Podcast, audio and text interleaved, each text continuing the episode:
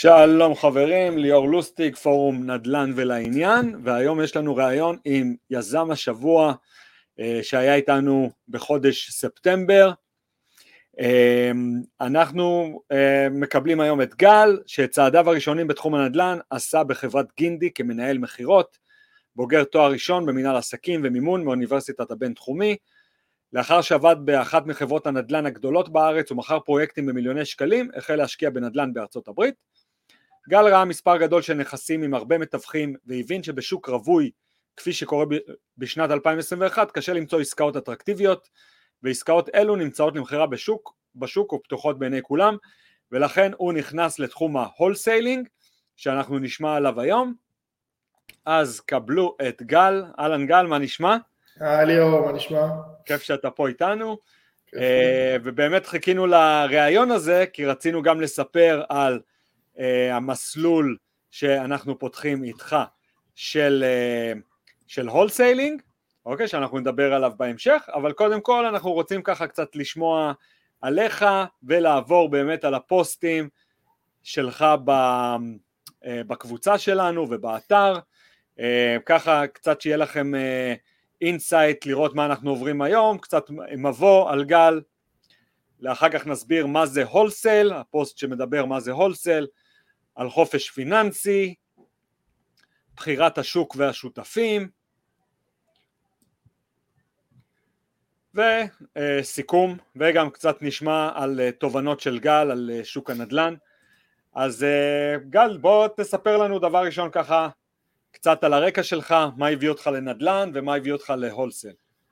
אז אני גל, בן 35 מאוסטין, טקסס, עברנו לפה אני ואשתי לפני קצת יותר משנה כבר, הזמן טס האמת, אה, עברנו מתל אביב, אה, תמיד מוזר להגיד אה, אוסטין טקסס, כמו שאמרתי כבר בעבר, אנחנו כל החיים גרנו בתל אביב, אז כל ההוואי הזה של אוסטין עדיין קצת חדש לנו, המשפחה שלי עדיין גרה בתל אביב, אז מתרגלים, אני, האמת באנו ממקום אחר לגמרי, אני התחלתי בדיוק כשסיימתי את הצבא התחלתי כמאמן כושר אישי, משהו שמאוד אהבתי, משהו שהוא עדיין חלק גדול ממני, ונכנסתי לזה כזה מאוד מהר, והייתי די, די טוב בזה נראה לי, וזהו, הייתי עושה הרבה אימונים אישיים, אימוני כושר, וכמה שזה היה רווחי, הבעיה בזה שבסופו של דבר מכרתי את השעה שלי, זה משהו שתמיד הפריע לי, אה, כי תמיד רציתי וראיתי איזשהו אופק של, אה, של עסק שרציתי. אה, זהו, בגיל 24 נרשמתי לתואר במנהל עסקים ומימון בבינתחומי, כדי עוד פעם קצת להסביר לי, לעצמי, איך אני יוצר מזה עסק, גם כדי שיהיה לי איזה נכס ביד של תואר, משהו שתמיד היה חשוב לי, היה חשוב להורים שלי גם. והתחלתי עם הסיפור הזה, עשיתי את התואר, ברגע שסיימתי אותו בגיל 27 אה, פתחתי חברה, חברת כושר, והיה לי איזה vision מאוד גדול לחברה, למה אני רוצה לעשות ואיך אני רוצה לעשות. אה, והתחלתי לפתח את העסק הזה. אה, ותמיד תמיד איכשהו הנדלן היה באופק, עניין אותי, קראתי, נכנסתי לכל האתרים שכולם מכירים, כלכליסט, דה מרקר, גלובס, ביספורטל ומאוד מאוד רציתי לקנות נכס, אה, ובגיל 26 האמת, קצת לפני שפתחתי את החברת כושר שלי, החלטתי שאני קונה נכס, לא משנה מה, חסכתי לזה אה, לא מעט, וקניתי נכס ראשון, זה היה מזמן, זה היה לפני תשע שנים, אבל קניתי נכס ראשון בתל אביב, אה, וזהו, נכנסתי כזה לעולם הנדל"ן, הייתי סך הכל ליד, לא הייתי ממש אקטיבי, אבל זה היה נכס ראשון שלי, והוא גם גרם לי להתעסק קצת במשכנתאות, להיות עם הבנקים, להבין איך אה, להשכיר את הנכס, אז אה, לא הייתי קורא לזה יזם, אבל זה משהו שהוא מאוד, אה, זה פוש ראשוני, שמאוד גרם לי להבין, יש לי נכס, עכשיו איך אני, איך אני עושה את זה למשהו קצת יותר סיסטמטי ומשהו שהוא יותר ביזנס, והחיים המשיכו, הנכס הזה היה מוזכר, ובגיל 30 החלטתי למכור, למכור את הנכס הזה. עשיתי רווח אה, די יפה, עוד פעם היה לי גם הרבה מאוד מזל כי כשקניתי את זה, השוק היה יחסית נמוך והוא מאוד עלה, עשיתי רווח מאוד יפה, וזה עוד יותר נתן לי את הדרייב להבין שהנדל"ן כנראה בשבילי הוא הדבר, ו- ואני צריך לעשות חושבים עוד פעם עם העסק של הכושר שלי שהוא היה אחלה, אבל בסופו של דבר הוא מאוד מוגבל. והחלטתי למכור את העסק שלי, חברה שנקראתה FitTLV, אגב עד היום קיימת, מכרתי את זה לשותף שלי בזמנו, שכיום אגב, והשותף שלי, הוא הכנסתי אותו לעסק של הנדל"ן שלי פה בארצות הברית, אבל זה כבר סיפור אחר. והחלטתי למכור את החברת כושר שלי וממש להיכנס all in לביזנס הזה, התחלתי לעבוד כמו שציינת בחברה בשם גינדי, חברת נדל"ן מאוד גדולה בארץ, וללמוד מ-A to Z את העולם הזה, לי מאוד חשוב כל דבר שאני עושה לעשות בצורה הכי רצינית שאני יכול ו- ולעשות, ו- ודברים לאט לאט התפתחו משם. כן. יפה, אז החלטתם לעבור לאוסטין טקסס, אשתך קיבלה שם עבודה, אה, וככה למעשה התחלת לאט לאט אה, להיכנס אה, לתחום של, ה, של הנדל"ן ושל ה wholesaling. יפה. עכשיו, איך התחלת למעשה להתגלגל לנושא של הנדל"ן בארצות הברית? מה הייתה העסקה הראשונה שלך?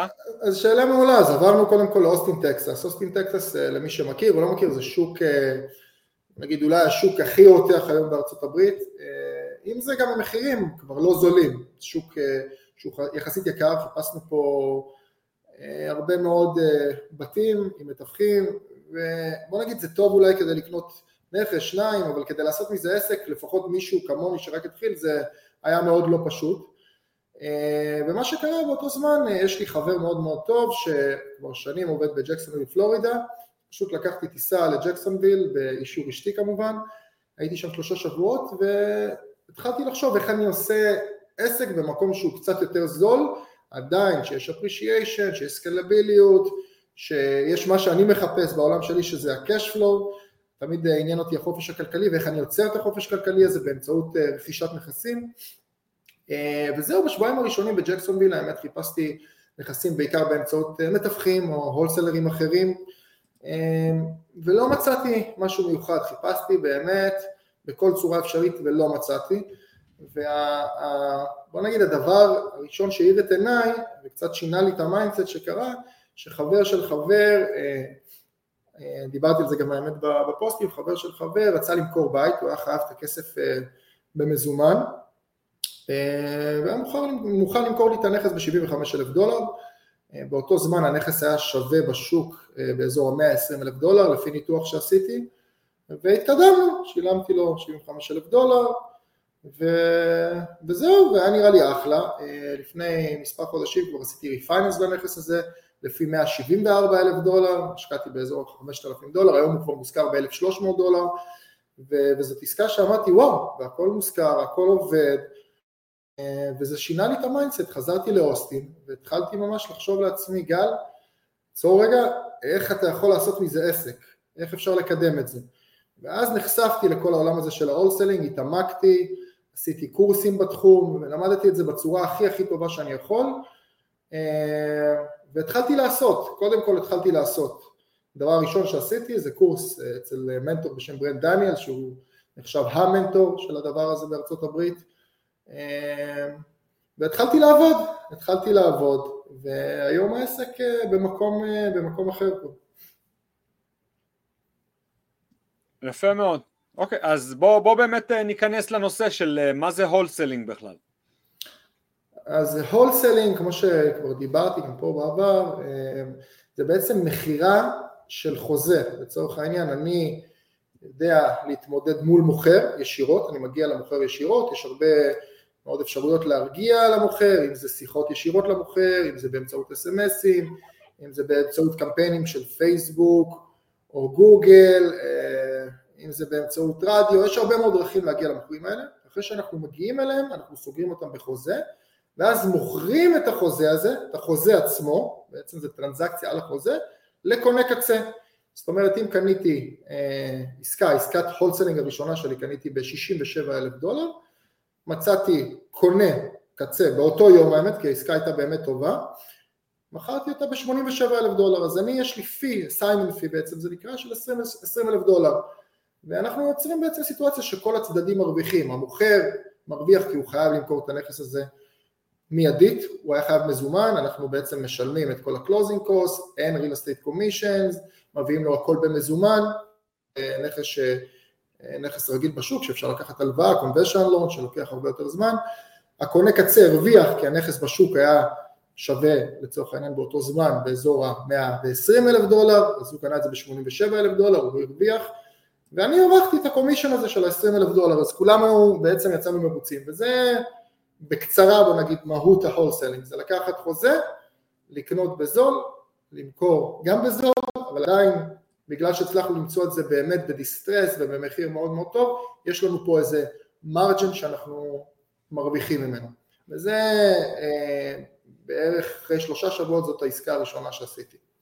עכשיו סתם נגיד אה, דוגמה מספרית למי שנגיד אה, לא הבין, ניתן באמת דוגמה קיצונית, נכס ששווה בשוק 200 אלף והשגת אותו, שמת אותו תחת חוזה על 100 אלף דולר, אז הקונה שאתה מעביר לו נגיד קיבל אותו ב-150 אלף דולר, כמובן שזה מספרים שלא קיימים היום בשוק כאלה מרווחים, אבל רק בשביל הדוגמה, אז, אותו, אז זה ווין ווין לכולם בסופו של דבר, נכון. כי המוכר יש לו עלויות מכירה, הוא צריך לתקן את הנכס, שישה אחוז אה, אה, עמלת אה, סוכן, ברוקר, נכון. מיסים וכולי, כל הדברים האלה. מיסים עדיין יש, אבל לבוא ולתקן את הנכס, זאת אומרת אתה בא ואתה אומר לו בוא אני אקנה אותו as is, cash offer. נכון, אנחנו בעצם מציעים time and convenience, אוקיי? Okay? time and convenience, כמו שאמרתי בדוגמה הראשונה, 67 אלף דולר, מכרתי ב-87 אלף דולר, הרווחתי 20 אלף דולר, המוכר היה לו התעסקות שהוא לא רצה, זה לא היה נכס שלו, הוא לא היה גר בעיר, יש הרבה מאוד סיפורים למה מוכרים מוכרים במחיר שהם מוכרים, אה, ויש הרבה מאוד דרכים להגיע אליהם, אה, זה נוכל גם לדבר בקורס wholesaling שלנו, אבל בסופו של דבר אנחנו רוצים ליצור ווין ווין לכולם, וברגע שאנחנו יודעים ליצור את ה rapport, בעצם השיח הטוב והחברות עם המוכר, ומביאים את זה במחיר מאוד מאוד טוב, אז אנחנו יכולים בעצם ליצור אה, איזשהו system שמתאים לכולם. הבנתי. אוקיי, אז אתה לקחת את הנושא הזה ברצינות, אה, למדת אותו לעומק, לקחת גם אה, מנטור אמריקאי מוכר ו, ו, ונכנסת למעשה נכנסת לתחום הזה אה, בצורה רצינית. אה, בוא תספר לנו קצת על הפעילות שלך היום, זאת אומרת מה, מה הצלחת להשיג ותוך כמה זמן. אז היום אה, עיקר הפעילות שלנו היא בג'קסונוויל פלורידה וזה מעניין כי אני בעצם גר באוסטין אז עסק וירטואלי, יש לי את השותפים שלי שם ואנחנו עושים את הפעילות A to Z, זאת אומרת יש לנו system של wholesaling רוב הנכסים אנחנו קונים לעצמנו, מביאים את זה במחיר מאוד מאוד טוב, ואז כשאנחנו מגיעים לבנק אנחנו יכולים לעשות refinance בעצם אה, מלא ולהחזיר את כל הכסף שלנו, בדרך כלל פלוס כסף חזרה ועדיין לייצר cash flow ונכסים שהם לא באזור חיוג שלנו, לא ב zip codeים שאנחנו עובדים, או דרושים לצורך העניין flip גדול מדי, או שזה קרקעות שאנחנו פחות מתעסקים, אנחנו אה, עושים מזה wholesaling, אנחנו בעצם מוכרים את החוזה.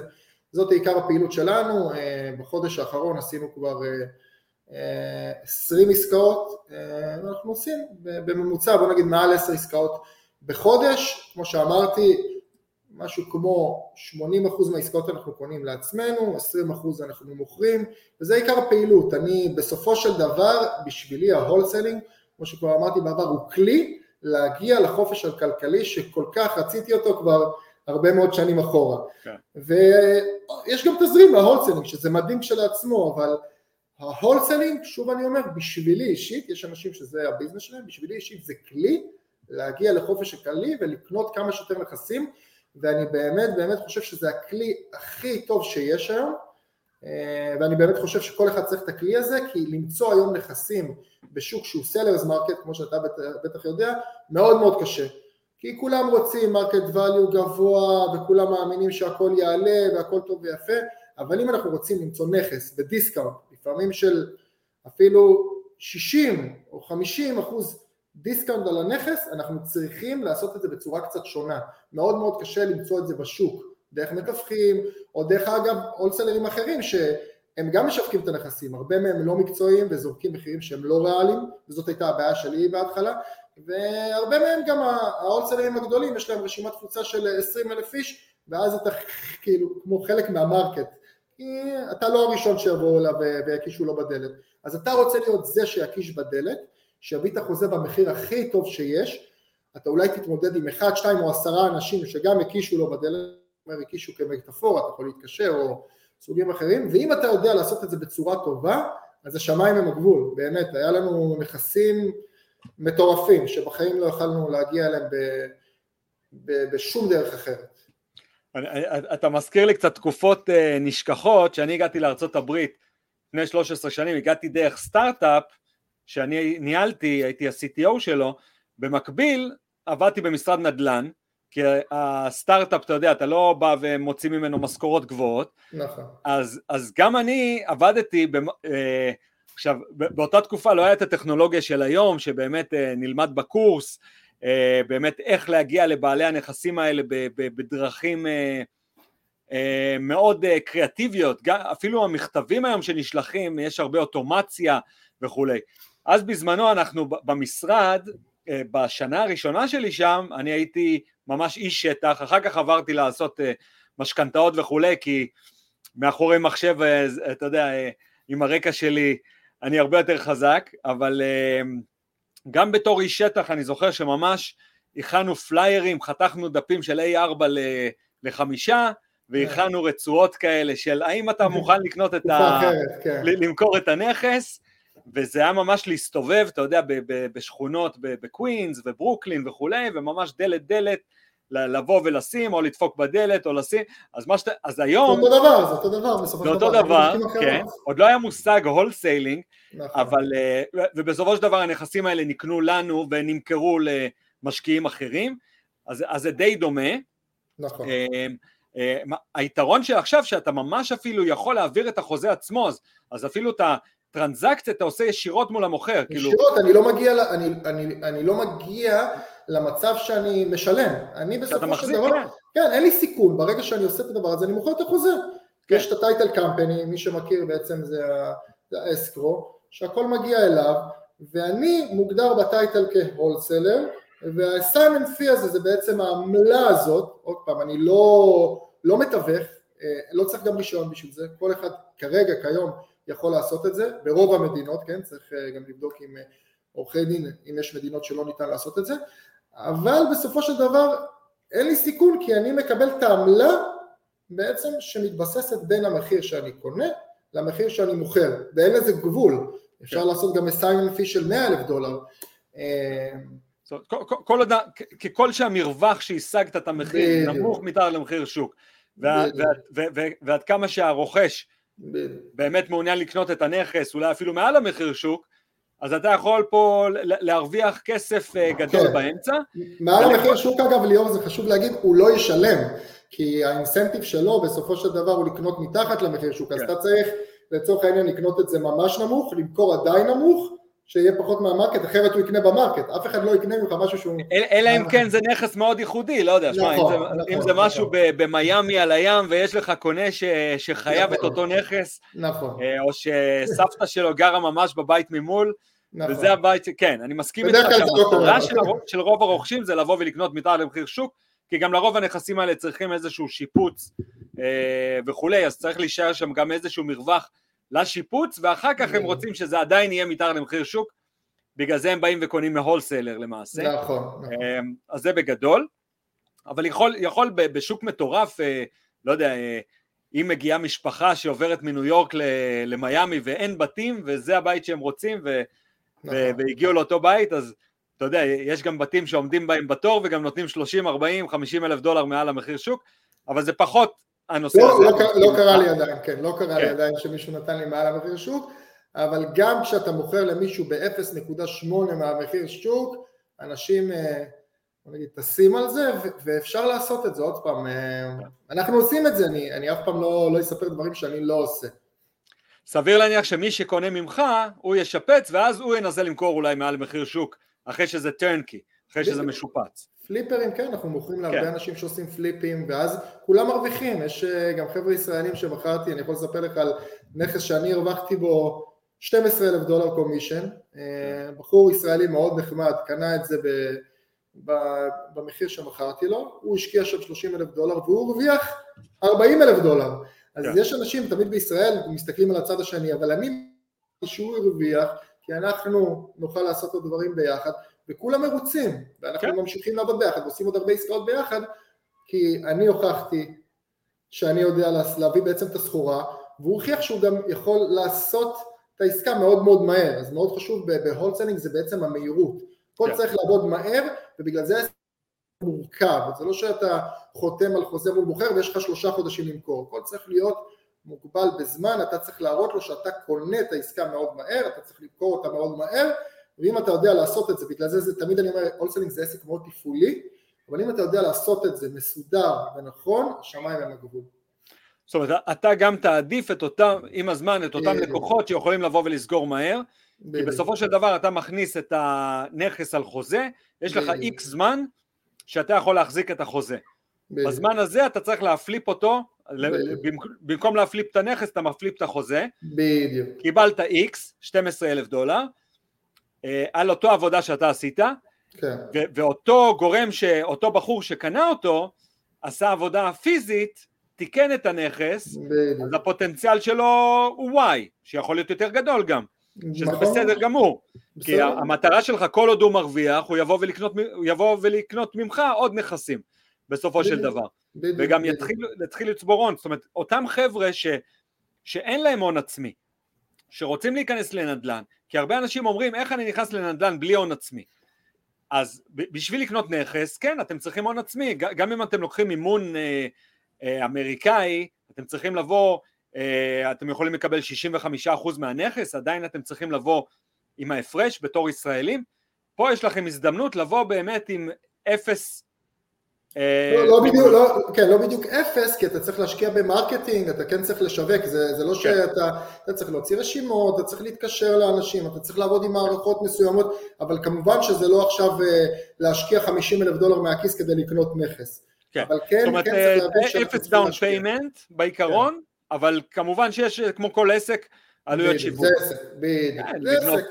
כן, איך שאתה רוצה לשווק את עצמך.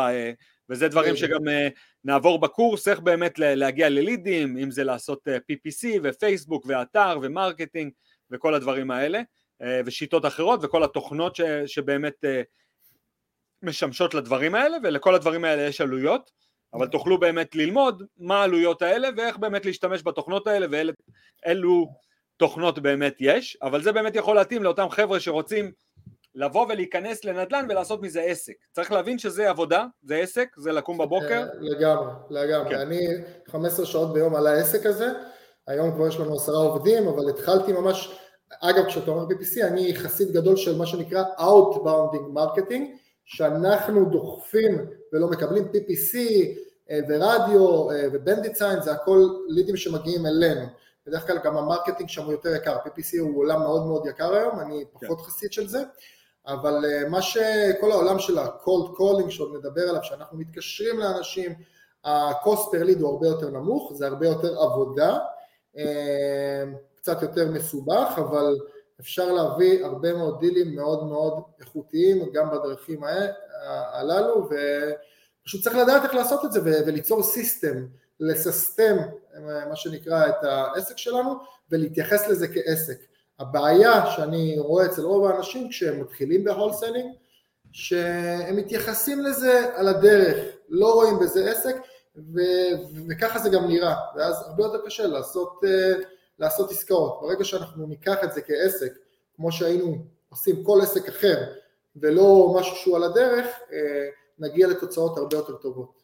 Uh, זו לפחות האמונה שלי. יפה, כן. אני רוצה להראות דוגמה לעסקת הולסיילינג, שאנחנו עשינו פה בפורום ואתם יכולים לראות שאפשר לעשות את זה גם במספרים אחרים לגמרי. זה לדוגמה עסקה של מלון שאנחנו הגענו לבעלים עצמו, מלון בדייטונה, מי שנתקל בפרסומים שלנו בפורום. אז אנחנו אישית הגענו לבעלים של המלון, וכמו שגל מתאר פה בפוסט, שלמעשה יש פרמטרים מסוימים שאנחנו נלמד אותם, מה אנחנו מחפשים, למשל אנשים שמחזיקים בנכס מעל שבע שנים, אה, אה, אה, הגיל של הנכס, equity בנכס, מתי הם קנו את הנכס, אז פה פילטרנו למעשה בעלים של, של נכסים שדבר ראשון הבעלים של הנכס הזה הוא מעל גיל 90 זאת אומרת הוא כבר רואה את האופק שלו כבר לקראת סיום כן. הוא out of state אוקיי וזה הכל פרמטרים שמחפשים אותם כשאתה בא ומחפש אה, נכס הולסל. הוא נמצא בקליפורניה הנכס ב, בפלורידה הוא כבר אין לו כוח לנהל אותו הוא כבר הגיע לגיל שכבר פחות מעניין אותו הכסף, זאת אומרת הוא יקבל עוד 100 אלף דולר, פחות 100 אלף דולר, זה כבר פחות קריטי לו, אה, ובנוסף יש לו הרבה מאוד equity בעסקה, אז אה, סך הכל ההלוואה שנשארה לו זה בערך 800 אלף דולר מכל הנכס הזה, אז מבחינתו הוא הרבה יותר גמיש, אז, אז, פה, אז זה באמת דוגמה לעסקה, ובעסקה הזאת לדוגמה נכנסנו על, אה, על חוזה ב-2.9 ומעבירים את העסקה ב-3.2 אתה יכול לעשות 200, 250 אלף דולר על עסקה אחת. אז ה, ה, ה, השיטה הזאת ללא אה, אה, עסקאות קטנות והם גם לחלוטין יכולה גם לעבוד על עסקאות גדולות ובעסקה אחת אתם יכולים לעשות גם משהו שאתם בעבודה ב, בישראל הייתם עושים אולי בחמש שנים לעשות את זה בעסקה אחת. להגיד לכם שזה קל? לא, זה עבודה, זה צריך לבוא ולדעת איך להגיע למוכר, וכמו שאתם רואים פה את השיווק שאנחנו עשינו אה, וכולי, גם להביא את הרוכש וגם להביא את המוכר וכולי, אה, זה, זה בהחלט אה, עבודה, אבל בסופו של דבר העבודה הזאת יכולה באמת להשתלם לכם מאוד. מאוד. אה, בסדר, אז בואו בוא נדבר קצת על אה, מונחי wholesale. אה, אז בואו נסביר קצת מה זה cold calling, כאילו נושא של SMSים, driving for dollars, וכאמור כל הדברים האלה הם חלק מהמסלול הלימודי שלנו, אוקיי? אז ככה ניכנס ככה קצת לשיעור מספר 3, אנחנו יהיה לנו ממש שידור על כל אחד מהשיעורים האלה, אבל ככה בוא ככה נדבר בכמה מילים אה, מה המונחים האלה אומרים. אוקיי, okay, אז cold calling, נתחיל מזה, היום זו שיטה שהיא אה, מאוד חזקה אצלנו. אז יש לי בעצם טלפנים, הטלפנים הם אה, בדרך כלל לא נמצאים בארצות הברית, כי טלפנים בארצות הברית הם מאוד יקרים, אז אנחנו בדרך כלל לוקחים טלפנים או ממרכז אמריקה או מהפיליפינים, בעצם טלפנים וירטואליים, הם נקראים cold callers, העבודה שלהם היא בעצם לקבל את הרשימות שאנחנו מפלטרים ויוצרים ועל ידי דיילר, יש להם חייגן מסוים שגם את זה נלמד, הם מחייגים בצורה אוטומטית לכל הרשימה. ברגע שמגיע ליד, מישהו עונה לטלפון, עונה לטלפון, הם לא מחייגים מספר מספר, אנחנו צריכים לעשות את זה בסקייל, אז החייגן עובד אוטומטי, אה, או הם עולים לשיחה והם צריכים בעצם לדבר על ידי סקריפט מאוד ברור שיש להם עם המוכר ולהביא את הליד, לגרום לו אה, ולדבר איתו, ליצור איתו את הקשר הראשוני, אה, יש four pillars שאנחנו עובדים לפיהם של condition, motivation, timeline ו-price, ברגע שאנחנו מבינים את ה-four pillars האלה, הם מכניסים את זה לתוך CRM, שאת ה-CRM הזה בסוף מקבל ה-acquisition manager שלנו, כל התהליכים האלה אגב שאני אומר, אני עשיתי הכל בעצמי, אני בהתחלה עשיתי את ה-call calling ואז אני עשיתי את ה-acquisition שזה בעצם הרכישה. אה, ואחרי שאנחנו בעצם ה-acquisition רואה את ה-lead הזה, הוא עובר עליו והתפקיד שלו לסגור את זה תחת חוזה, ברגע שהוא סגר את זה תחת חוזה, כבר מגיע לנושא אחר, יש את נושא ה-disposition, זה ה-disposition אחראי על כל מציאת הקונים והמכירה של החוזה הזה לקונה קצה אז אה, זה עוד חלק בעסק. אז התחלנו מ cold calling, שזה השלב הראשוני, כמו שאמרנו זה טלפנים, בדרך כלל וירטואליים, שהתפקיד שלהם הוא להביא את ה lead. אז אה, זה בעצם החלק הראשוני של ה lead generation. הבנתי. יפה. אמ, אז בואו בוא נסביר קצת מה זה Driving for Dollars. אז Driving for Dollars זה עוד אסטרטגיה שיש לנו, אה, היא אסטרטגיה יותר בשטח, יש לנו נהגים שהתפקיד שלהם הם גם בעצם להביא את הלידים. איך הם מביאים את הלידים? הם נוסעים בשכונה, רואים בתים שהם במצב לא טוב, אם הם וייקנט לצורך העניין ריקים, או שהם נראים ממש לא טוב, הדשא גבוה, הגג לא טוב, זאת אומרת שכנראה למוכר תהיה מוטיבציה למכור אותם, אנחנו מכניסים את הלידים האלה לתוך מערכת, מוציאים את המספר טלפון שלהם, שולחים אותם לקולד קולר שלנו, והקולד קולר, התפקיד שלהם עוד פעם, לנסות להשיג את בעלי הקרקע האלה, לדבר איתם, ושוב לזרוק את זה ל-acquisition manager, והתפקיד שלו לזרוק אותם. ה-driving for dollar זה אסטרטגיה מאוד חזקה, כי אנחנו רואים בעיניים שלנו בעצם את הנכסים הלא טובים האלה. כשאנחנו לוקחים ממערכות קיימות, עוד אנשים רואים את המערכות הקיימות האלה, כשאנחנו בשטח ורואים נכס שהוא ריק, נטוש יכול להיות גם שנתיים, אז הסיכוי של עוד תחרות על הנכסים האלה יותר נמוכות מן הסתם, זה פשוט דורש יותר עבודה. ככל שנעבוד יותר, אני תמיד אומר, אנחנו נשיג אה, נכסים יותר טובים. כן, זה, זה, זה מדהים איך הדברים אה, התפתחו. כן. מה שאמרתי לך, באמת לפני 13 שנה, מה שהיה ברגליים, בן אדם אחד עושה, עכשיו זה באמת לבנות אה, מערכות, להתבסס אה. גם על טכנולוגיה, ופשוט אה, ממש כמו עסק, אה, צוות ממש. אחד בשטח בא ומביא את הלידים ממש מהשטח, מעביר את זה למחלקה אחרת שמתקשרת, המחלקה הזאת אחר כך מעבירה את זה ל-CRM אני מניח כן. וכולי, כל, כל הדברים האלה פשוט, אה, כן. אה, אה, הכל, הכל אה, ברמה של systems ומערכות ש, שפותחו עם הזמן. אתה איש של system, אז אתה, כן, אז אתה יכול להבין כמה system יש מאחורי זה, אבל בסופו של דבר זה יותר מפחיד ממה שזה נשמע, כל אחד בבסיס יכול לעשות את זה, כן צריך, אני תמיד אומר, להתייחס לזה אה, כעסק, ולא להגיד, טוב, אני אתקשר לכמה אנשים ואני אסגור אה, כל יום חוזה, זה, זה לא עובד ככה. זה, זה עסק, שוב, אני תמיד אומר, זה עסק, וצריך להתייחס לזה כמו עסק. כן. אז, אז גם במסלול אנחנו נלמד איך למעשה גם להשיג את הקונים בסופו של דבר. נכון. אז לדוגמה, לבוא ולהבין באמת מי באותו שטח קנה נכסים בזמן האחרון, נכסים שהם לא גרים בהם, נכון, כמו שאתה אומר פה, מעל אה, שלושה נכסים בבעלות, אמ, אז, אה, וגם אה, ברשתות הסוציאל השונות, פייסבוק, נכון. LinkedIn וכולי. מלא, אני, אני באמת אומר, אנשים לזה גם מתייחסים לפעמים לא ברצינות, אבל להגיע ל system של קונים זה עסק שלם בפני עצמו. יש מלא מלא אסטרטגיות, אבל תחשבו שלהשיג, לצורך העניין לנו יש 1,500 קונים היום בג'קסונוויל, אמ, זה לוקח זמן, זה לוקח זמן וצריך להתחיל את זה מההתחלה, כי ברגע שיהיה לכם נכס אבל לא יהיה לכם למי למכור את הנכס, אתם גם בבעיה, אז צריך, זה בעצם פאזל שצריך את כל השלבים שלו לדעת לעשות מסודר, עד למצב שאתם מקבלים את הקומישן. אם אנחנו לא נעבוד מסודר, וחלק אחד חסר בפאזל, אין פאזל. כן, אני, אני, אני אתן דוגמה מהתקופה הפרה-היסטורית, באמת לפני 13 שנה, תאמינו או לא, עוד לא היה זילו, עוד לא היה טרוליה, היה קרגליסט. אז uh, אני בתור uh, איש מחשוב, שלושה תארים במחשבים, פיתחתי script, מה, מה אנשים עשו? היו כל מיני סוכנים באמת אה, במשרד, היו מפרסמים ב Craigslist פעם אחת, היה מגיע מישהו למשרד, מראים לו את הנכס, קנה, לא קנה, התקדמו הלאה, היו להם 11-12 אה, קונים בחודש. אה, אני לא רציתי לאבד אה, שום לקוח, בניתי אתר עם רשימת תפוצה ל single family, duplex, quadplex וכולי, ובניתי script שכל שלוש שעות הקפיץ את הפוסט ב Craigslist. אז ה Craigslist, הפוסט כל הזמן היה למעלה, וכל מי שהגיע ל Craigslist לא פנה אליי, פנה לרשימה, הוסיף את עצמו לרשימה, וככה הגעתי, הגעתי לרשימה, שזה די דומה, הגעתי לרשימה של 5,000 איש, וכל נכס חדש שיצא היה מלא foreclosure, אם מדברים על 2010, כל נכס חדש, בום, נשלח לרשימה של ה-5,000 איש, נסגר, כאילו לא היה כמעט נכס ש- שלא נמכר.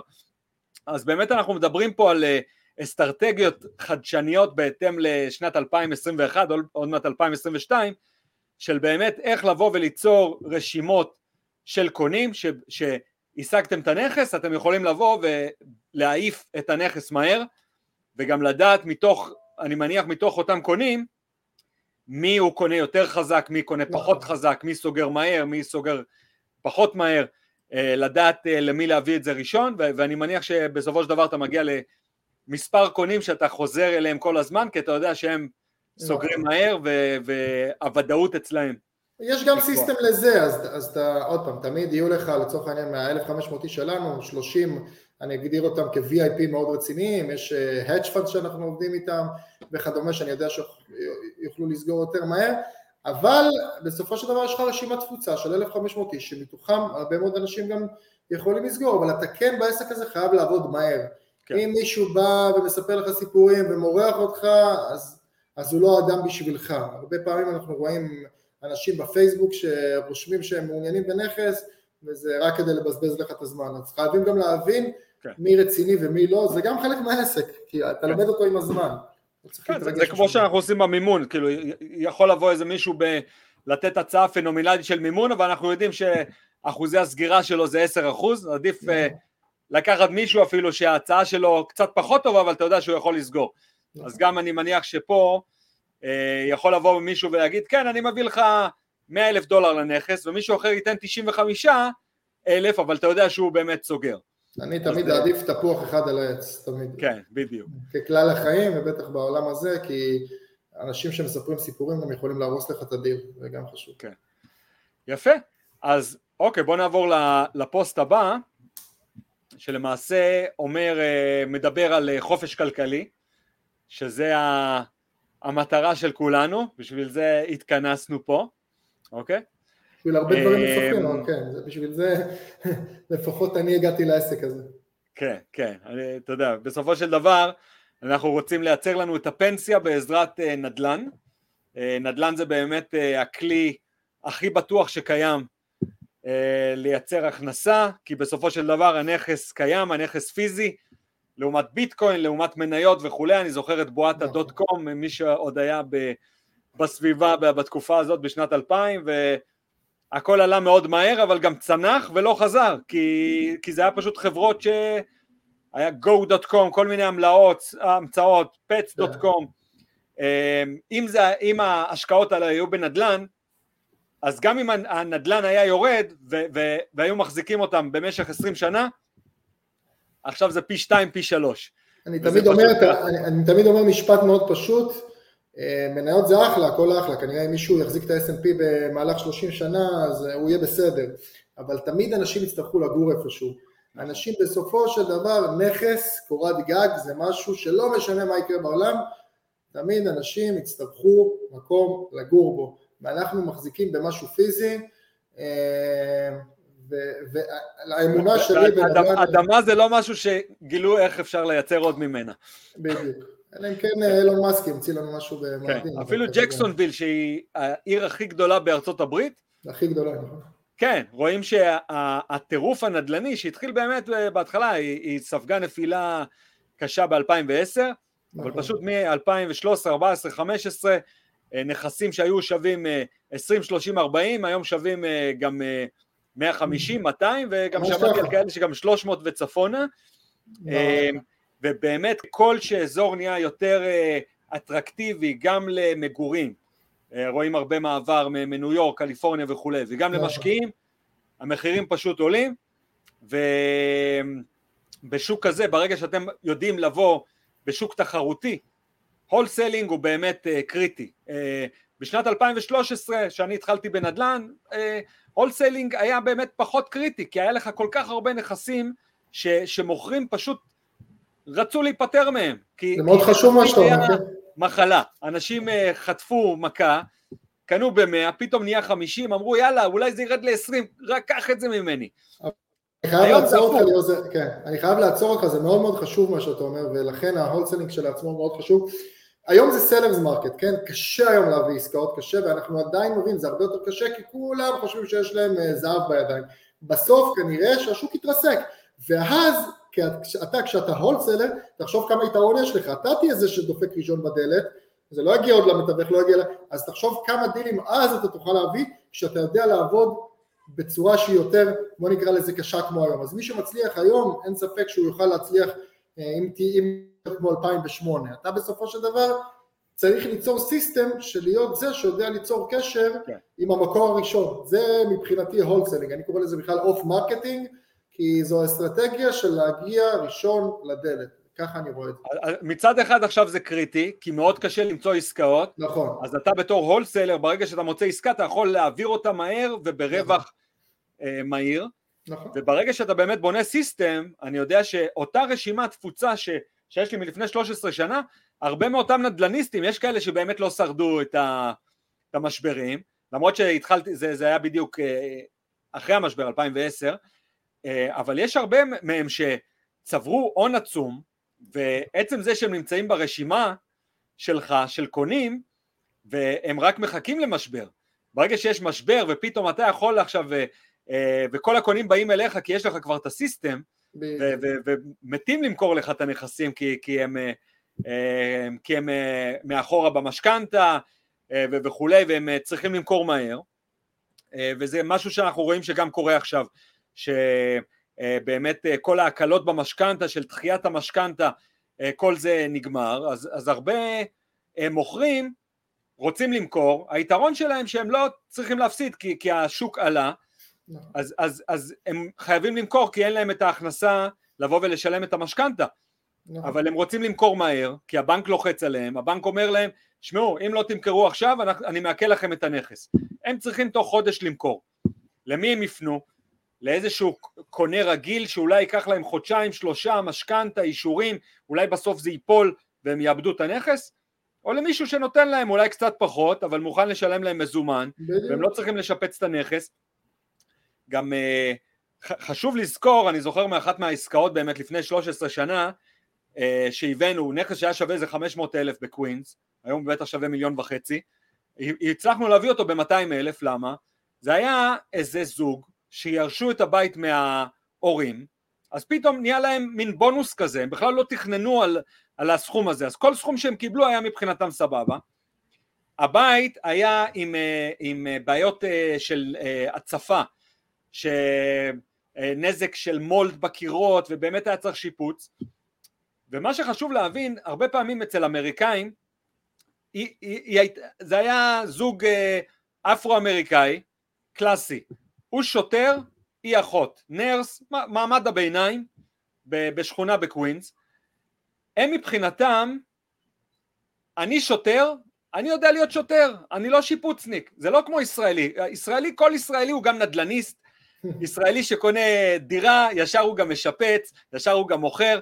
כאילו צריך להבין שישראלים זה, זה עם שונה, בגלל זה גם כל המסלולים האלה של ה wholesaling וכולי, מתאימים מאוד לישראלים, אנשים הולכים לצבא ו, ו, ויש להם את הרוח, הרי הרוח אה, אה, הסטארטאפיסטית בישראל, אה, אין שני לה בעולם, הרי מבחינת אחוז הסטארטאפיסטים באוכלוסייה בישראל, הכי גבוה בעולם לפי דעתי, יש הרי את ה start-up nation, אז צריך להבין שבארצות הברית זה לא ככה, יש הרבה מאוד שכונות ואזורים שעובדים, לא יודע, ג'קסונוויל, או, או בזמנו קווינס זה היה כמו ג'קסונוויל, צריך להבין, היום קווינס זה ברוקלין, ברוקלין היה כמו ג'קסונוויל, זה היה באמת, אה, ג'קסונוויל עכשיו אה, זה כבר, זה כבר לא ג'קסונוויל של, אני מדבר על ג'קסונוויל לפני שלוש-ארבע שנים, היום ג'קסונוויל זה כבר אה, אה, במקום אחר, כאילו אה, הרבה עוברים ממש לגור שם, לא, לא רק לעשות עסקאות.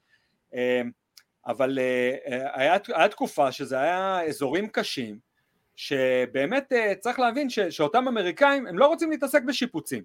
ובא בן אדם, אני זוכר את הבוס שלי, יושב איתם בשולחן, ואומר להם, אני מוריד מכם את הבלגן הזה של לבוא ולדאוג ל, ל, לדבר הזה שיושב לכם על הראש, נפל לכם פתאום נכס, אתם לא יודעים מה לעשות איתו, ואני זוכר את המילים של הבוס שלי, כל השיפוץ שם היה 60 אלף דולר. האמריקאי לא ייקח ויעשה את ה-60 אלף דולר הזה, למה? כי הוא לא שיפוצניק והוא לא נדל"ניסט. הוא מבחינתו לבוא ולתת את הנכס הזה אפילו בחצי מחיר. אז, אה, אז, אז בדיוק ללקוחות האלה אנחנו מכוונים, אה, שמקבלים איזשהו מכתב והוא אומר פתאום יש לו נזילה ויש לו מולט בבית וזה והוא אומר וואלה מה הדבר הזה ויש לו את הבנק שלוחץ עליו ויש לו את המשכנתה שלוחצת עליו אז למעשה אה, גל, תקן אותי אם אני טועה, אנחנו באים ומוצאים לו פתרון באיזשהו מקום. time and convenience ו... ובסופו של דבר אנחנו מוצאים לו פתרון, יש מלא מלא, עוד פעם, ארצות הברית, אה, אנחנו נדבר גם על ההשוואה לארץ, אבל ארצות הברית, בארצות הברית יש 50 מדינות, כל מדינה יש הרבה מאוד מחוזות, צריך להבין אותם, להבין איך אנשים עובדים, הרבה פעמים תחשוב גם שמישהו יכול לגור, וזה קורה הרבה, באוסטין טקסס ויש לו נכס בג'קסונוויל, הוא לא יודע לנהל את הנכס, הוא... יש כל כך הרבה, יש אנשים שהם pre-foreclosure ב probate, יש אנשים שאתה יודע, שירשו את הנכס והם לא יודעים מה לעשות איתו, אמ, יש כל כך הרבה סוגי אנשים, בכל רגע נתון אגב בארצות הברית 6 עד 10 אחוז הם ב distress, תחשבו מה זה, יש אה, ארצות הברית 360 מיליון אנשים אז תחשבו כמה נכסים הם ב distress, זאת אומרת שאנשים מוכנים ורוצים לקבל הרבה פחות על הנכס שלהם, רק שניקח מהם את העול הזה, כן, נשלם להם מזומן, נשלם את כל ה closing costs, אין להם את השישה אחוז של ה- real estate commission, עושים את זה מאוד מהר, זה אני אומר time ו- convenience, שאנחנו נותנים להם את זה, אנחנו יכולים להביא דילים שלא נוכל להביא בשום דרך אחרת. כן, צריך לזכור גם, אני לא זוכר בדיוק את הסטטיסטיקות, אבל אני חושב שהיה לפחות 50% מהאמריקאים, הרבה חבר'ה שגרים באמריקה, באוסטין, בניו יורק וכולי, מכירים את הסביבה, ש, ש, את החבר'ה שמסביבם, שהם כן. יחסית מסודרים כלכלית, יש בית, יש מכונית. יש הכנסה וכולי. צריך להבין שאני חושב שמעל 50% מהאמריקאים אמרו שאין להם 500 דולר בבנק. הם חיים מחודש לחודש, הולכים, עובדים מקדונלד, עובדים בוולמארט, עובדים בהום דיפו, מקבלים 2,300 דולר, שורפים את הכל, נשאר 500 דולר במקרה הטוב בחשבון בנק, ממש חיים מחודש לחודש. בעיה שגם אם יקבלו יותר הם עדיין ישרפו את זה, זה mindset שונה לגמרי. כי אין להם גם את ה mindset של. איך לבוא ולחסוך, כאילו האמריקאים תמיד חיים על קרדיט, אה, נכון. על כסף שלו שלהם. אז גם אה, מישהו כזה שבא ופתאום, אה, לא יודע, חס וחלילה, אימא שלו נפטרה בפלורידה, ופתאום מקבל נכס, ואני יכול להגיד לכם, השבוע, מי שאני מדבר עליו, עידה, פנה אליי חבר פורום שאנחנו עושים איתו שיתופי פעולה וכולי, לקוח שלו ירש נכס בניו יורק, שעתיים ממני, הוא לא יודע מה לעשות עם זה. אין לו מושג, אוקיי, אז, אז הוא בא ומתייעץ איתי אם אני יכול... זה. אמרתי לו, שמע, אם הוא רוצה למכור את הנכס באמת במזומן, כי, כי להוריד ממנו את העניין הזה, כמו, כמו הולסל בסופו של דבר. אז תבינו שיש גם מקרים כאלה, כמו שגל אמר, אה, בחור יושב באוסטין, ירש נכס מאימא שלו, סבתא שלו, שגרה בפלורידה, ב... ב... אה, איפשהו בסאוף מיאמי, הוא לא יודע אפילו, הוא לא נדלניסט, אנחנו כולנו נדלניסטים, זה כל כך ברור לנו, comparables נכון. ושווי, זה לא התחום שלו בכלל, הוא לא, הוא לא בכלל יודע כמה זה שווה וכולי וזה, והוא מבחינתו, אתה יודע מה, תן לי את הכסף ובוא נגמור עניין. כן, אבל אפילו יותר מזה, זה, באמת, זה, אתה יודע, מצבים, מצ... אני קורא לזה כאילו מצבי קיצון, יש הרבה כאלה, כן?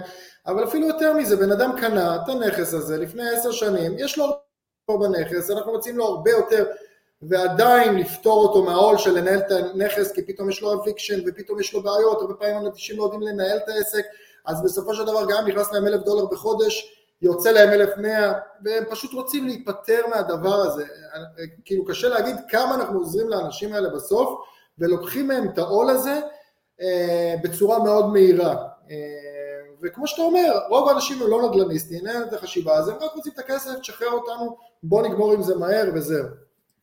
כן, אז בוא, בוא נדבר שנייה, הפוסט שלך פה על חופש כלכלי, כן. באמת אה, דבר ראשון, אתה יודע, אפשר להגדיר מה, מה זה אומר חופש כלכלי. אה, אני יודע... זה כל בן אדם, כן.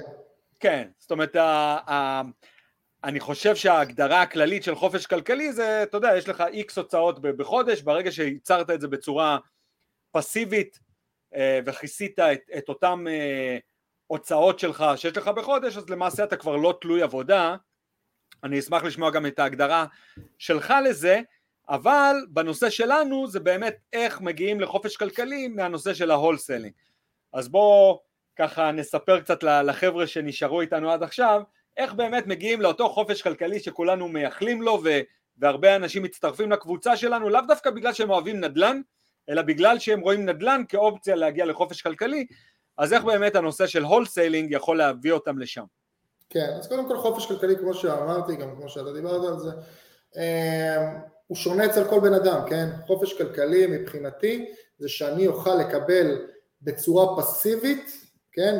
פסיבית יחסית, אבל מספיק כסף שיוכל לאפשר לי לחיות את הרמת חיים שאני רוצה. זה חופש כלכלי בעיניי, זאת אומרת אני עושה את זה מנדל"ן, יש אנשים שעושים את זה ממקורות אה, אחרים, בשבילי נדל"ן הוא הביזנס הכי טוב לחופש כלכלי, כי אני יודע שבמספר נכסים מסוים אני יכול להכניס סכום מסוים שיאפשר לי לחיות את הרמת חיים שאני רוצה, וכל השאר הוא אקסטרה, זאת אומרת אם אני אעשה עוד עסקים או זה, אני את הרמת חיים הזאת של החופש כלכלי שומר, כי אני יודע שאני לא צריך יותר, אני לא צריך פרארי ואני לא צריך מטוס פרטי, יש אולי כאלה שכן רוצים רמת חופש כלכלי כזאת, כן, אז כל אחד זה משתנה, אבל אנחנו רוצים להגיע למצב שהנכסים שלנו משלמים לנו את הרמת חיים, בגלל זה גם ציינתי את הספר אבא עשיר ואבא עשיר אבא עני, זה ספר שמאוד שינה לי את ה mindset, אה, ולכן אף פעם לא רציתי למכור את השעה שלי יותר מדי או להיות שכיר, כי אני רציתי להגיע למצב וכל הזמן כיוונתי לשם, שהנכסים שלי ישלמו לי את הרמת חיים, אני מאוד אוהב לטייל בעולם, אני ואשתי ואדם הילד החמוד שלנו, אה, בן החצי שנה עוד מעט, אה, ואני רוצה שהנכסים יאפשרו לי לעשות את זה, בכיף, לא צריך יותר מזה, אבל אה, זה מה שאני אוהב, זה מה שאני רוצה, ואני רוצה לעשות את זה בלי לעבוד כל החיים. אני זוכר באמת מהתקופה, קראתי את הספר הזה מזמן, לפני עשרים כן. שנה, שבאמת אה, הוא מגדיר, אני חושב שזה היה, יש לכל בן אדם 90 אלף שעות שהוקצבו לו שעות עבודה בימי חייו, אז השאלה, אז מקום אחד ישלם לך 20 שקל לשעה, מקום אחר ישלם לך 100 דולר לשעה, אבל האם אתה רוצה אה, לבוא ועכשיו אה, להגדיר את כל ההכנסות שלך על סמך השעות הספציפיות שלך, בחיים ובגלל זה רוברט קיוסקי מדבר על הקוואדרנט השונים שאתה עובר להיות עצמאי או בעל עסק שיש לך כבר אנשים כמו ב wholesale לדוגמה שיש לך אנשים שהם עושים את ה driving for dollar הם, הם עושים את כל הטלפונים וכולי וגם הם, הם, בסופו של דבר אם אתם לא מצליחים לייצר הכנסה בזמן שאתם ישנים אז כנראה לא תוכלו להתעשר. זאת אומרת אם אתם אה, חייבים למכור את ה... את השעות שלכם. כן. אז בואו באמת נראה איך אנחנו עושים את זה אה, מהתחום של ה wholesaling, אנחנו כבר די נגענו בנושא הזה. אז אתה מדבר פה על אה, אה, יכולת מכירה גבוהות ולדעת ליצור קשר עם אנשים. נכון. נכון. זה, זה עוד פעם, וזה חלק גם מאוד, מאוד חשוב בקורס, זה קורס שהוא לא רק על ה wholesaling, זה בעצם קורס שנגיע אליו שהוא מ wholesaling לחופש כלכלי, יש הרבה תחנות בדרך. אנחנו, כמו שאמרתי, 80% מהעסק שלנו, של ה wholesaling, קמנו אותו כדי לקנות נכסים. זאת אומרת, זה כלי שמאפשר לנו לקנות נכסים, והקניית נכסים מאפשרת לנו להגיע לחופש כלכלי. איך עושים את זה? זה גם system מאוד ארוך שאנחנו יוצרים, לנו כבר יש צוות ש... של עובדים, אה, שהם המשפצים שעובדים בשבילנו, ה property management זה property management שלנו, אנחנו הכל עושים in-house מה שנקרא, אה, לא חייב לעשות את זה ככה, כן, אבל כל אחד אה, עובד בצורה שמסתדרת לו, אה, וברגע שאנחנו מוצאים נכס, בוא נגיד מצאנו נכס ב-100 אלף דולר, אוקיי, קנינו אותו 100 אלף דולר, הנכס שווה בשוק 200 אלף דולר, כבר קנינו אותו, אגב גם לקנות אותו בגלל זה מאוד, אני אגיד את זה ככה, אה, אחרי שבמיוחד אתה עושה נדל"ן ב- בישראל, אה, לעשות נדל"ן בארצות הברית זה mind blowing, כן? כי יש לך כל כך הרבה אפשרויות פה, באמת מדינה של אפשרויות מבחינת מימון, אה, מבחינת דרכים יצירתיות למצוא משפצים ומנהלים לנכס, זה עולם אחר, והתשואות פה הן גם אחרות לגמרי, אתה צריך פשוט לבחור את השוק כן. שמתאים לך. לצורך העניין, כמו שאמרנו, אם אנחנו נמצא נכס ב-100 אלף דולר והנכס שווה 200 אלף דולר בשוק, אוקיי? קנינו אותו לא עם כל הכסף שלנו, קנינו אותו עם מה שנקרא hard money, זה מישהו שיכול לתת לנו הלוואה מאוד מהירה, אה, אנחנו לצורך העניין מקבלים hard money 80% מהעלות של הנכס ו-8.5% תשואה, אז אם קיבלנו את הסכום הזה, אוקיי, אה, זאת אומרת הנכס של 100 אלף דולר קיבלנו 80 אלף דולר, אחרי בערך ארבעה חודשים אנחנו הולכים לבנק שוב, עושים refinance, אוקיי? מחזור של ההלוואה, לפי 4, 4.5 אחוז תשואה, ואז הבנק הולך, אומר וואלה, השווי של הנכס הוא 200 אלף דולר, ואז אנחנו עושים מה שנקרא LTV, Loan to Value, אז הבנק מעריך את זה לפי 75 אחוז מה-Loan to Value לפי 200 אלף דולר, אוקיי? כן. ואז אנחנו בעצם מקבלים 150 אלף דולר חזרה, כשסך כל העלות שלנו, נגיד עם השיפוץ והכל, הייתה 120 אלף דולר, אז אנחנו מקבלים את הכסף שלנו חזרה, פלוס 30 אלף דולר, ואם אנחנו עובדים במקום של תשואות גבוהות, אנחנו עדיין, כמה שזה נשמע הזוי, כי בארץ מן הסתם אי אפשר לעשות את זה כי התשואות נמוכות, אחרי שקיבלנו 30 אלף דולר חזרה, אנחנו יכולים עדיין לקבל כל חודש cash flow לצורך העניין 300 דולר כשאנחנו במינוס בעסקה, וזה הזוי. ו... כן. ואני נותן לכם דוגמאות שעשיתי, כן? אה, לא איזה כן, משהו... זאת אומרת, רכישה מהירה בכסף יקר, זאת אומרת hard money, לסגור את העסקה באופן מהיר, אחרי שכבר נמצא אצלכם העסקה, זה למעשה BRRR, לבוא לשפץ, ריהאב, אחר כך refinance, rent, לשים rent, לעשות refinance, ו repeat למעשה. לחזור וזה משהו שאנחנו, אסטרטגיה שאנחנו גם אה, נזכיר אגב, את כן, ה... אגב, מה שיפה ב wholesaling, שלעומת ה BRRRR הקלאסי זה אה, buy rehab rent refinance repeat, ב wholesaling הרבה פעמים אתה לא צריך לשפץ, אתה פשוט מוצא את העסקה ב distress כבר, אתה מוצא כן. עסקה עם equity, אתה פשוט נכנס לעסקה, הולך, ופשוט אה, יש לך כמובן seasoning period, אתה לא יכול לעשות refinance ישר, אבל מחכה ארבעה חודשים, מכניס איזה שוכר לנכס, וזהו, לוקח את הכסף חזרה, זה מה שמדהים. כשאתה קונה נכס בשוק, כדי להעלות את ה value שלו אתה חייב כנראה תצטרך לעשות איזה שיפוץ מאוד מסיבי או משהו שייתן איזה value פה.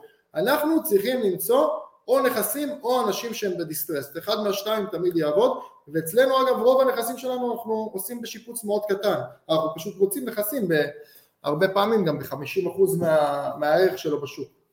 כן, צריך פשוט לקנות נכון, למצוא נכס שהתשואה שלו טובה בדיוק. או, או למצוא את הבעלים שהוא ב distress, או שהנכס בדיוק. שהוא ב distress, או גם וגם. בדיוק, למעשה. בדיוק. כן. זאת אומרת, העיקר בסופו של דבר לבוא ו, ולמצוא את הדיל. נכון. או, או, מפה, או מפה או מפה. בדיוק. יפה. כן. עכשיו, אה, אנחנו גם אה, העלית פוסט על כל הנושא של בחירת השוק והשותפים. ואתה לדוגמה גר באוסטין, אבל אוסטין אה, פחות מתאימה לנושא של ה wholesale, למודל שלי, למודל במספרים אחרים. נכון, נכון. כן.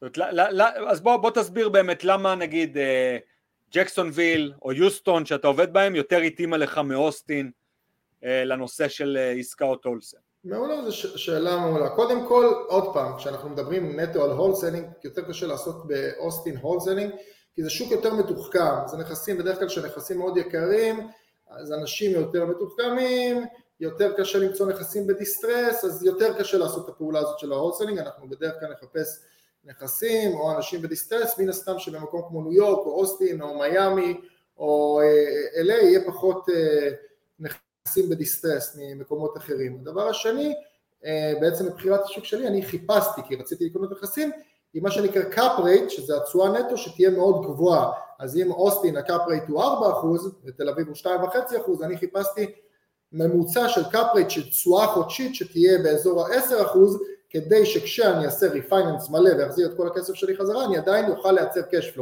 באוסטין לצורך העניין, אם אני אמצא נכס ואעשה refinance מלא לנכס, זאת אומרת אם קניתי נכס ב-300 אלף דולר וקיבלתי חזרה, גם אם קניתי אותו במחיר נמוך 300 אלף דולר חזרה, אני עדיין אפסיד כסף. כל הזמן, כי בסופו של דבר אני אשלם יותר ממה שאני אקבל, אז מאוד חשוב להבין את זה, שכשאנחנו בוחרים שוק, אם אנחנו רוצים לייצר עסק של cash ולא של appreciation, כי אוסטין זה שוק מעולה לעליית ערך, אז אם תקנה עכשיו ביצה כנראה שיהיו לך עוד כמה שנים שני ביצים, אבל אני בסופו של דבר יודע מה שאני יודע ואני רוצה לקבל תזרים מזומנים שוטף אה, שאני אוכל לשלוט עליו, אז אה, זאת האמונה שלי, בגלל זה הלכתי לשווקים אחרים למרות שאני גר באוסטין.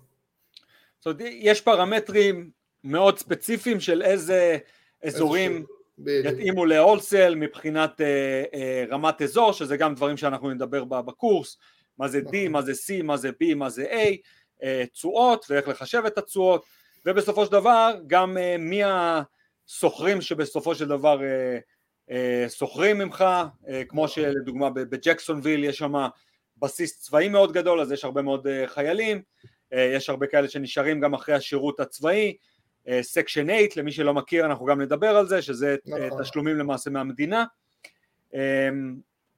אז למעשה יש ממש פרמטרים מאוד ספציפיים, איזה שוק יכול להתאים לנושא הזה ואיזה שוק פחות, אוקיי? יפה, וכמו שאמרנו מקודם, העיקר פשוט להביא דיל טוב אה, מבחינת המודל העסקי. זה חשוב. לקנות נכסים עד 70% ממחיר השוק, לקחת את ה-hard money כמו, ש, כמו שציינו, ואיך להשתמש נכון בכל הנושא של ה financing.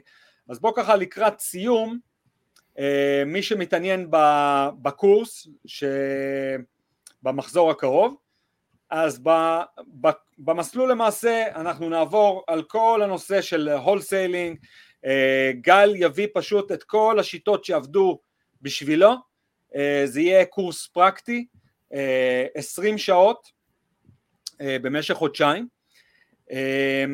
ואנחנו גם, כל מי ששאל, מעבר על חוזים, יש לנו ממש שיעור שלם שאנחנו נדבר על סוגי החוזים ודוגמאות של חוזים והתוכנות השונות, איך להשתמש בתוכנות השונות, אנחנו ניכנס לכל הדברים האלה, תסריטי שיחה, איך לעבוד עם קונים, איך לעבוד עם מוכרים, אה, באמת אה, קורס אה, מאוד מעשי ומאוד פרקטי, גם מי שכבר התחיל להתעניין בתחום וניסה לעשות לבד ותקוע, פנו אלינו גם כל מיני כאלה שעושים כרגע דברים אחרים שהם ניסו, למשל ביין הולד או מתווכים וכולי ורוצים להיכנס לתחום של ה wholesaling, זה בדיוק המקום לבוא ולהיכנס לזה בקורס גם, הזה? גם אגב אנשים עם ניסיון, יש הרבה חבר'ה שמתייעצים איתי שעושים wholesaling כבר הרבה זמן ומשהו תקוע אצלם כי, כי הם לא מתייחסים לזה כעסק.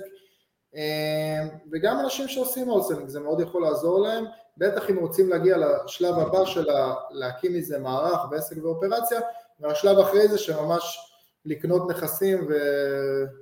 ולהגיע לחופש הכללי. הזה, זה עוד פעם, זה יכול להתאים לכולם, אנחנו נלמד הולסלינג מאלף עד תף, אה, אבל עם הרבה שלבים בדרך, שבסוף השלב העיקרי והאחרון זה איך לעשות מזה עסק ואיך להגיע מזה לחופש כלכלי. כן, ואנחנו רוצים להזכיר גם שמי שמצטרף, אנחנו גם פותחים קבוצת וואטסאפ לאותו מחזור, יש לנו גם אה, קבוצת פייסבוק שהיא למעשה קבוצת תמיכה של כל מסלולי המנטורינג שלנו לדורותיהם, נראה לכם את זה פה, שלמעשה, רגע, אה, שפה למעשה אה, זה קבוצה שיש לכם גישה אליה לכל החיים של כל המנטורים של מסלול מנטור מיינד, אתם יכולים לבוא ולשאול שאלות גם לאחר סיום המסלול. וכאמור תמיכה אה, בקבוצת וואטסאפ וגם כל ההקלטות של המסלול שעולות אה, לאתר בצורה אוטומטית לאחר, ה... לאחר הלימוד. אה, וגם יש לנו מסלול מורחב למי שרוצה מידע אפילו מעבר לזה של כל מסלולי המנט... המנטורינג המוקלטים וגם כל המפגשים שלנו של נדל"ן אקספו והקורס שלנו ומאגר של מאות קבצי נדל"ן וכולי אז מי שבאמת אין לו שום ניסיון ורוצה גם את הבסיס ורוצה ממש להתחיל אה, לבוא מוכן ל, ל, ל, למסלול ו, ולהתחיל ללמוד באמת את הבסיס, אז יכול לקחת את המסלול המורחב ולהתחיל לצפות ממש מהיום הראשון אה, בקורסים ובמנטורים הבסיסיים, במסלולים הבסיסיים יותר. אה, אבל גם כאמור גם במסלול הזה אנחנו בשיעור הראשון אנחנו נדבר על באמת על הבסיס, מה זה הולסלינג, איך להגיע ולדבר עם מוכרים פוטנציאליים, איך לסגור עסקה, איך למצוא קונים, כל הדברים האלה. אמ, אז זה יכול להתאים באמת גם לאנשים שהם יותר מתקדמים וגם לאנשים עם אה, בסיס, לאנשים של הבסיס אנחנו ממליצים באמת לקחת אה, גם את המסלול המורחב עם הקורס ובאמת לבוא אה, יותר מוכנים. אמ, אז זהו, אז מי שבאמת זה מעניין אותו יכול להיכנס לאתר נדל"ניוניברסיטי.com, להשאיר את הפרטים ואנחנו נחזור אליכם. אה, המסלול הקרוב, אנחנו אה, מגבילים את מספר התלמידים, אז באמת לבוא ולפנות כמה שיותר מוקדם, כי אחרת זה יהיה רק למסלול הבא. וזהו, אז תודה גל שהיית איתנו. ונתראה בפורום ונתראה במסלול שנפתח בקרוב. תודה לכל מי שנשאר אותנו עד השעה הזאת, בישראל עכשיו שעה מאוחרת, פה בניו יורק חמש, אצלך אני מניח ארבע, נכון? כן. בישראל כבר 11-12 אה, בלילה. אז כל הכבוד למי שנשאר. ויאללה, שיהיה לנו בהצלחה. ושמעו, זה, זה תחום באמת מרתק, וזה באמת המקום לבוא ו- ולהתחיל ללמוד אותו, באמת ממי שעשה את זה בשטח ועושה את זה בצורה מוצלחת. אז תודה רבה גל. תודה רבה ליאור. אז יאללה, אז להתראות, ביי ביי. ביי.